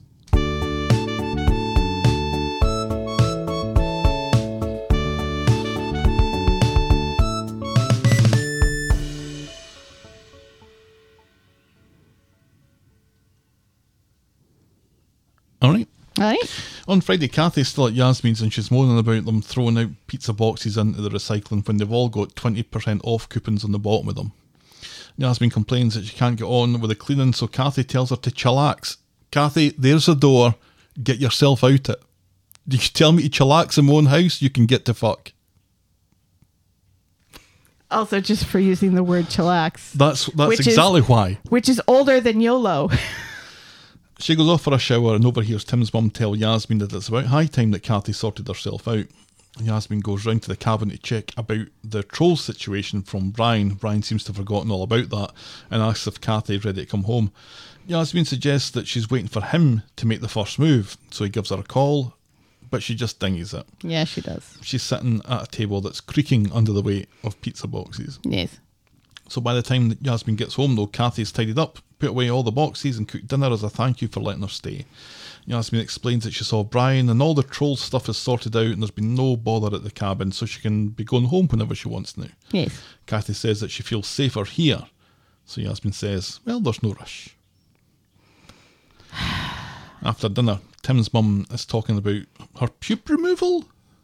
She's talking about hair removal as well. Kathy goes off for a shite, which allows Tim's mum to continue Yeah, to but complain. she's talking about her legs. Oh, right. She's talking about her legs because then Kathy says, "Oh, not me. I I like to grow it out to the point where I could put a French braid in it." Only she says a French plate. Lovely stuff. Mm-hmm. So Tim's mom's complaining about uh, Kathy's extended stay. It's Brian that she feels sorry for. Yasmin thinks that Kathy needs a bit more support still. And meanwhile, Kathy overheard Tim's mum's advice about sorting herself out, and so has bought herself an exercise bike, That she's gonna put in Yasmin's house. one of those Peloton things, I think. I don't think it's a Peloton. I don't think so, I don't no. think Kathy can afford a Peloton. They're expensive. I love I love the I love the fact that that Tim's mum and Yasmin are just an old married couple at Right. this point. I love it. But what gets me about this is Tim's mum seems to forget that she's a guest in that house as well. She's the man about the house in that relationship. She's Richard O'Sullivan Yes. I don't know who that is. from Man About the House Yeah. and Robin's Nest. Yes. And may have been in an episode or two of George and Mildred, I'm not sure. Yeah, no, but you know, she, I just think that Tim's mum needs to cock Annie a little bit on this this this she complaining. wants Yasmin all to herself so she can woo her. This is the lesbian relationship we've been begging for, isn't it? Isn't it? Okay. These are the lesbians we want. These are the lesbians we've been looking for. Yes. Now go about your go on your way. Speaking of which, it was funny because uh, you know we were talking about Carol on Twitter, and somebody said, "Great, are they going to finally bring um, uh, Paula and that annoying woman from the Oh, hospital Paula. back?" And I'm like, I still, I Moira, And she's it's not the hospital, it's the health centre. yeah, I'm not sad about Moira, but I do miss I love Paula. Moira. I know you do. I hate her. Paula fully clothed in the, in the in a tub. hot tub. For the win. Ah, I miss our bisexual ladies. This is Kathy Horning again, right? Yes, Right. yes. Our penultimate storyline tonight is Steve's oily bike race. Again, this is what I come to Coronation Street for. Lots of Muppet faces pulled by Steve. yeah, I, if we weren't so rushed, I would have plucked Just- out a few of them and posted them, but there was a embarrassing bounty. Of, Steve, Steve of being Muppet the faces. goofy dad. That's that's what we're here for. I think there's something. I think there is something more dark at the heart of this. I think is where we're going with this, but we'll get to it. Hmm. On Friday at number one, Amy is absolutely furious because Tracy's been using her razor again and must have steel wool down there. well, that paints a picture. Steve overhears this and admits that it was him because he read that it increases his aerodynamics if he was to shave his legs, and Right. he's got a race in an hour. And also, it turns out that he shaved part of Rover the week before that, and now With Amy's Amy's looking at her poor razor, contemplating just burning it. He promises to replace the razor after the race and then destroys the hallway trying to get him and the bike out of the door. Later, Amy comes home and is pissed that Steve doesn't look like um, he's bought a new razor after all. He's not even there. And then Steve comes in through the back door. His face, he's clearly just smeared his own face in oil and, And mud. grease It's and mud. mud. And is carrying a bike wheel that's missing a tyre, and that And- lets us and a know bicycle. that there's been an accident. Right. the only way it could have been better is if the bike wheel was round his neck, and he had some cartoon bluebirds just tweeting and flying in circles round his head. Emma comes in with a custard slice for Steve because she's the best daughter in the world. Right. She's so thoughtful. And we discover that someone cut Steve off during the race. He hit a pothole, fucked his bike, and somehow managed to lose his phone. Yeah, So that's landed in another- a mud puddle and That's another 200 bucks down the Swanee. wow, that's a cheap phone. Emma points out phones are much cheaper in Britain. They're ridiculously expensive here. You get your phone for free, basically, as long as you sign up to a contract. Here, they're expensive, so long as you sign up to a contract. It's ridiculous. Car insurance as well, don't get me started on that. Anyway, Healthcare. Right. So Emma points out that the main thing is that he's raised all this money for Right. Oliver's fund. Yes. He's But gonna help lots Steve of families. Is still disin- is still disheartened. There are so many sad stories in the world. He says. Everybody is ready racing for a charity of Right, some Mm-hmm. everyone's sort. got a placard that they're running with a good cause, and they're all good causes. He Mm-hmm. says. Everyone's got their own tragedy. right. Emma thinks that the important thing is that some people just don't sit in their arses and do nothing about it. Some people actually get up Right. and try and make a difference, and that's Yes. what he's doing. Right. She's doing such a good job trying to bolster I know. him. I know. Well, Amy just sits there looks at a razor. secretly laughing at how ridiculous her father is. Amy tells him to take a break. from Yeah. it. Let somebody else carry Right. the can for this for a while. But Steve says that he's not done just yet. No.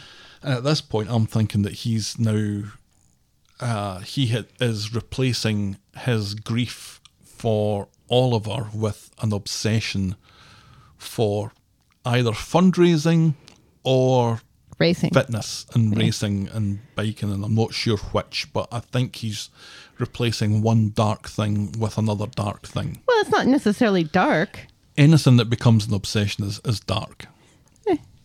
but I mean, this has been going on for a while, this obsession. Because remember, he was like buying all this expensive stuff. and Uh, But it was Like light-hearted to stuff. begin with, though, wasn't it? Him and Tim having a little run around the block, just light-hearted. They It's were- just- but they it's were the- always dealing with their grief. Right. It's his way of dealing with grief, and everybody deals with grief differently. just it doesn't worry- necessarily mean it's an obsession. I worry that a story that starts off so blatantly light-hearted really has something because they can't they can't help themselves. They have these little happy I would buoyant say, stories, and then they do something. I would say Steve has had enough of grief, but look at what they've done to poor Leanne, Right. who cannot catch a break. Right, But I don't know.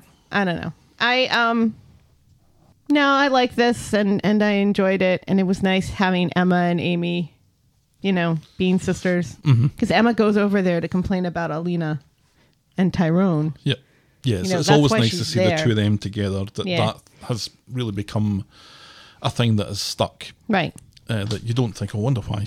Why is Um, Emma there, or right. why is Amy around? You know, the two of them Yeah. together is You remember that they're family. right because and they behave that way, Yes. because they're just themselves with each other, and, And it's Steve really nice is to just watch. such a great dad to the two of them. and he's so clumsy with that bike. He is. Try to g- maneuver the whole thing, and him out the door was hilarious. Yeah. And when he came in holding the, why, why are you even holding? it? Covered in mud. Right. It was great. Yeah, he was It's great. great. He's the Jack Tripper of Coronation Street. Our final storyline tonight is Sharon is still a thing. There, there were parts of the storyline where I just I couldn't watch because it was so cringy, and Mo- you know which parts that it, those were. The dev, the dev bits. Yes. Yep.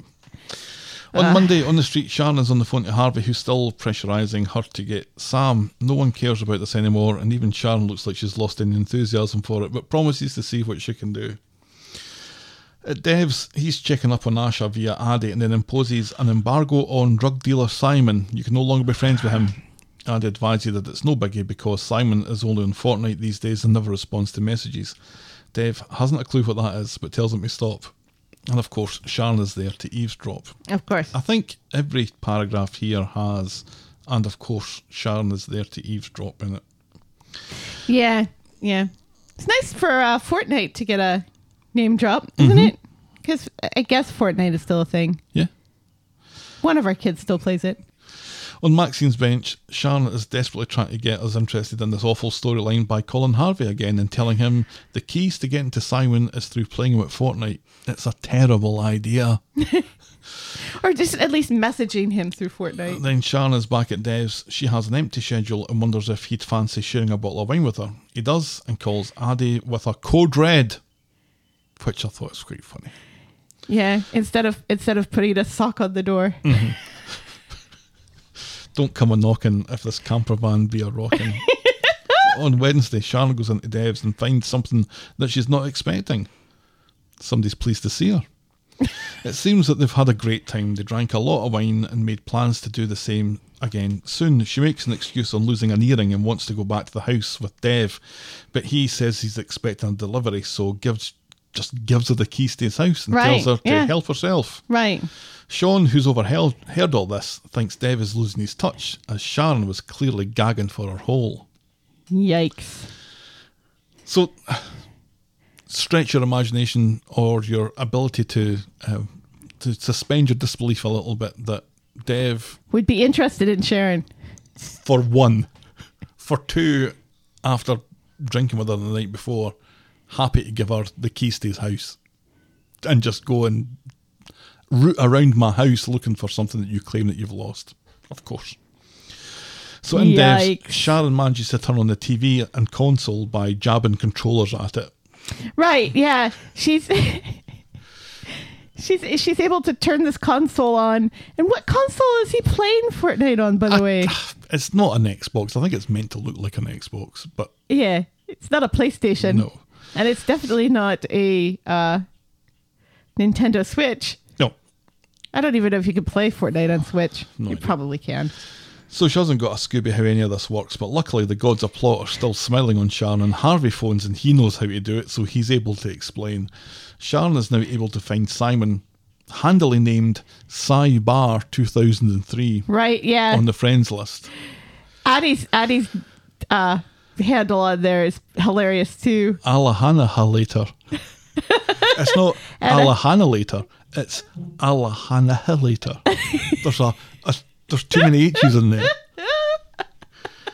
It's like Peter O'Hanrahan. Hanrahan. Sharon, using Ad's account of Alahanaha later, sends Simon a message about Seb and Kelly, the chin, and asks him to get in touch just as Dev comes home. Did you really think that he'd fall for the earring down the sofa thing? Come on, he says. Come get your hole. I right then, Yee. she says, but let's take it slow, big chap. And then Dev notices that Addy's left the TV on and angrily switches it off. Sharon points out that Addy is playing some very violent video games and given everything that's been going on. Right, yeah. Maybe is you shouldn't be very playing inappropriate. If I were you, I'd ground him for a week, says Right. Sharon. "Sh- You need to shut up. And she's got a case with the game in it. That's not how any of this works anymore. What are we again? What is this? 2005? Why is anybody listening to her though? Even if that, even that, if this is how this works, why is Dev taking Parenting parent advice. advice from her, who he barely knows? and he must have walked back and forth and seen Addie playing Fortnite before. It's not like that living room's very large. He just really wants to get his hole because it's been like 10 years. When was the last time Dev was in a relationship? That's for hindsight corner. so Dev hides the controller with the luxury crisps. Meanwhile, Mary's been sitting there this whole time. try and get my luxury crisps joke. Meanwhile, Mary's been sitting here this whole time. Addy is back from school and looking for his controller. Dev admits to hiding it, along with the luxury crisps. The, ga- the games he's playing are too violent, says Dev, and insensitive given the circumstances. Addy says, Well, fine, you just had to tell me. You didn't have to hide anything. Right, yeah. I'd have He been fine agrees with that. him. Right. And and and Dev is like, "You agree with me?" Meanwhile, Simon is getting logged into his console and sees a message from who he thinks is Addy. Addy, though, is showing has been online, which he isn't.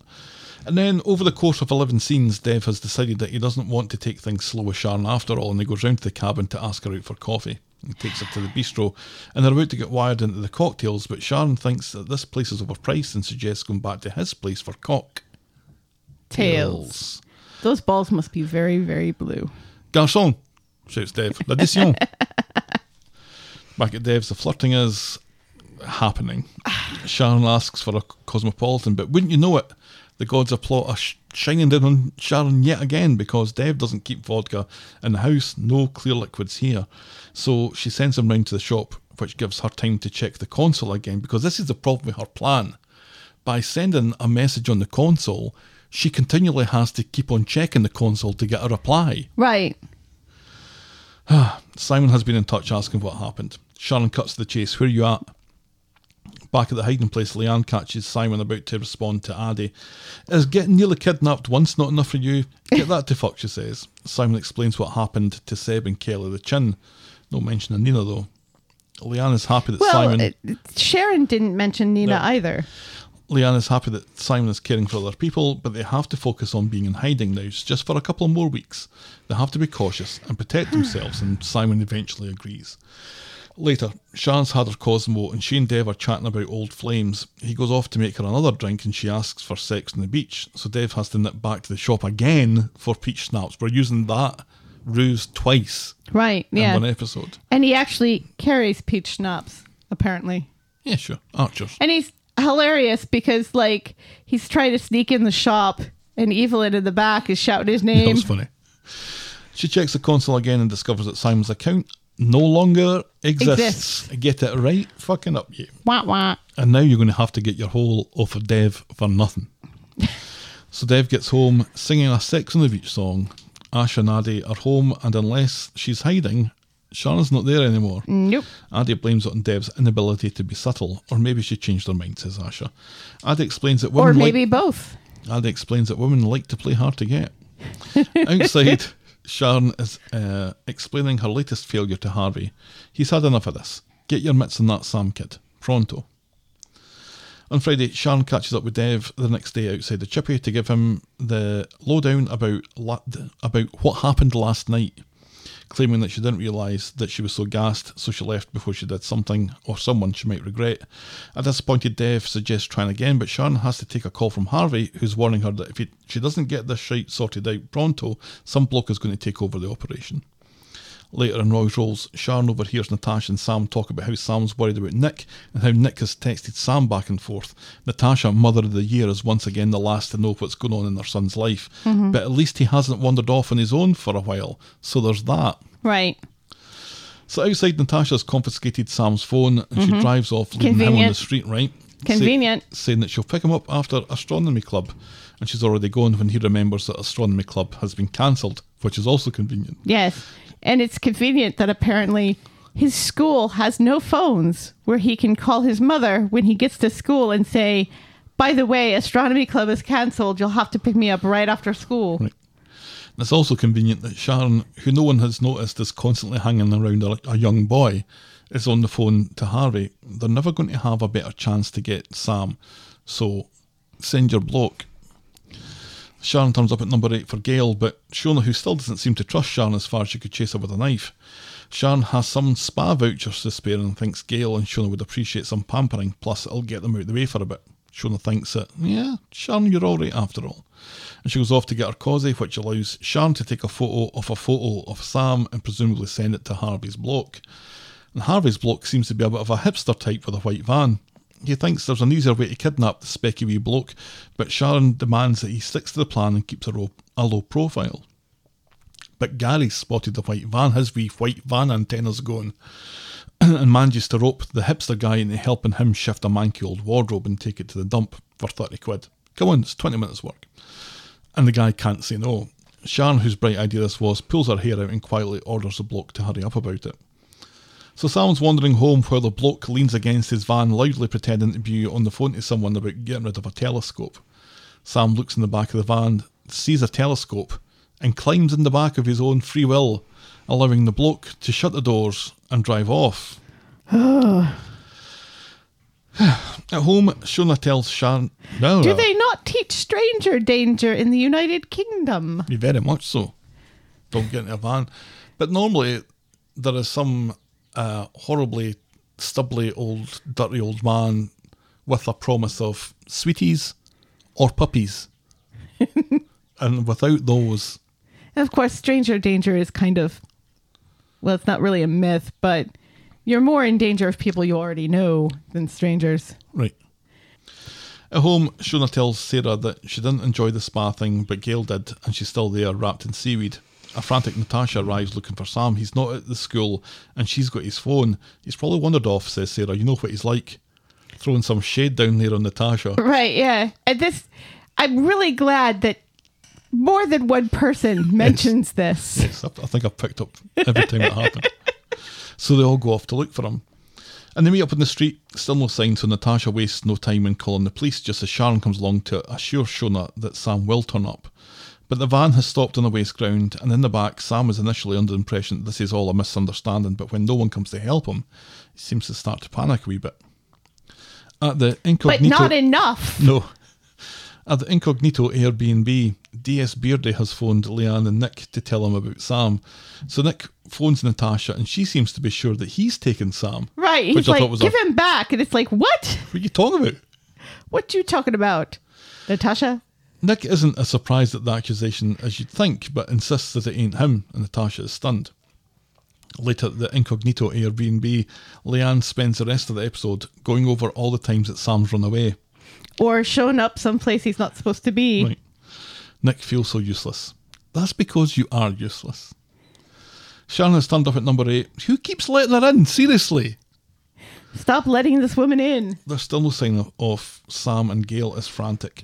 Sharon wonders if Sam has gone off to see Nick. Where is he again?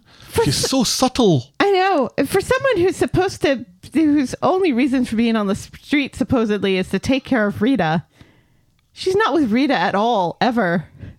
She's No, never with Rita. people are ransacking the cabin left and right. The place is covered in graffiti. Somebody's taking a shit on the counter. All the candy's gone. Poor Brian has nobody to Right. help him. He, Read look- it. he looks like something's exploded in his face.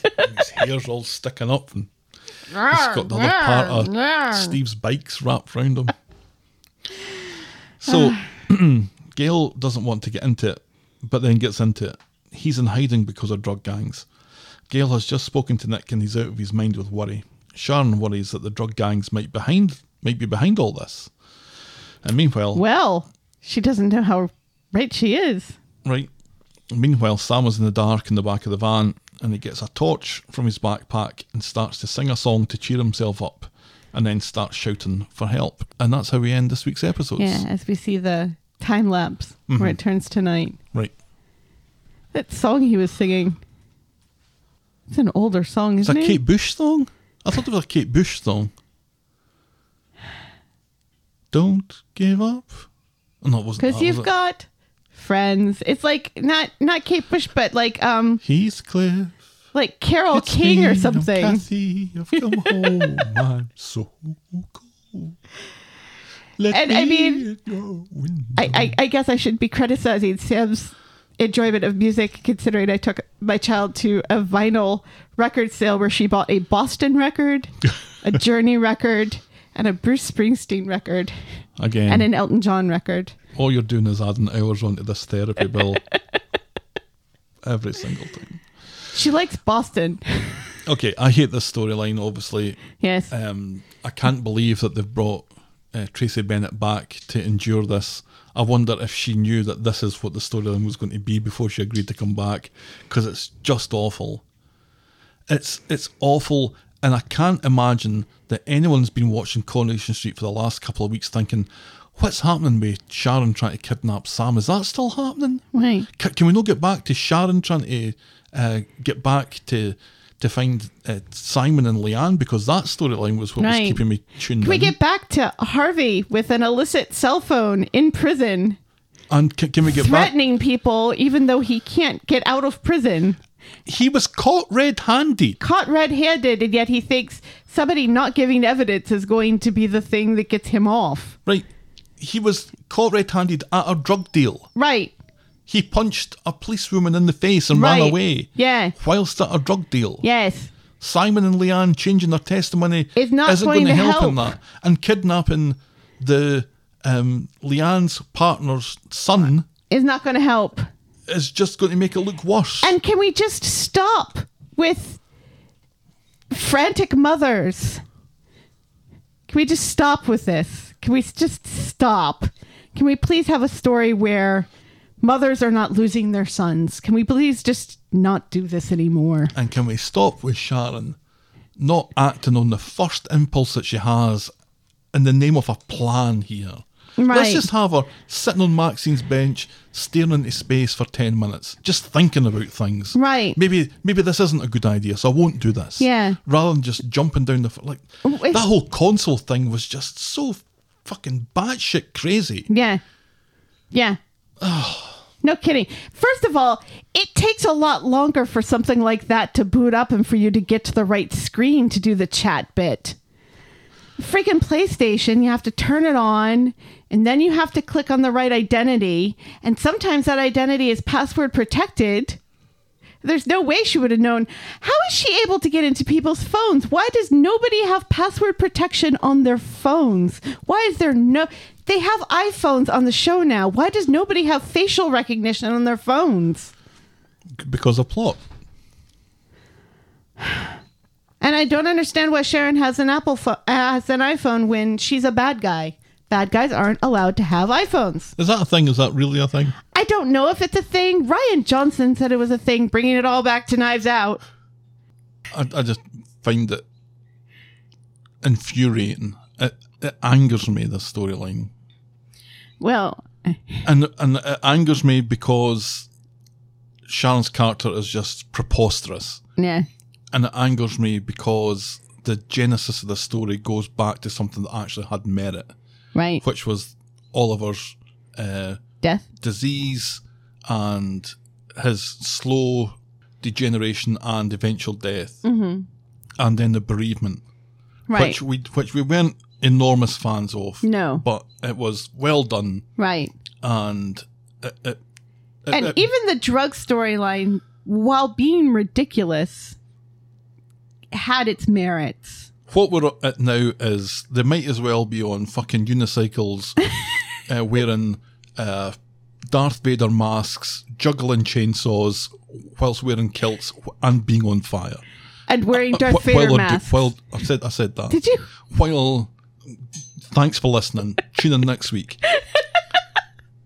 they might as well do that because it's it's at that point now where they couldn't make it any any more preposterous than it is Right. It's it's pretty preposterous. But you know, it's not the first time that we've had a preposterous storyline that we just have hated. i don't think i've hated I anything just- as much as this The whole like Dev Sharon thing and Dev suddenly having the hots for Sharon because he's just so desperate for Right, right. sex. yhyh but Well, sure I, again, you know,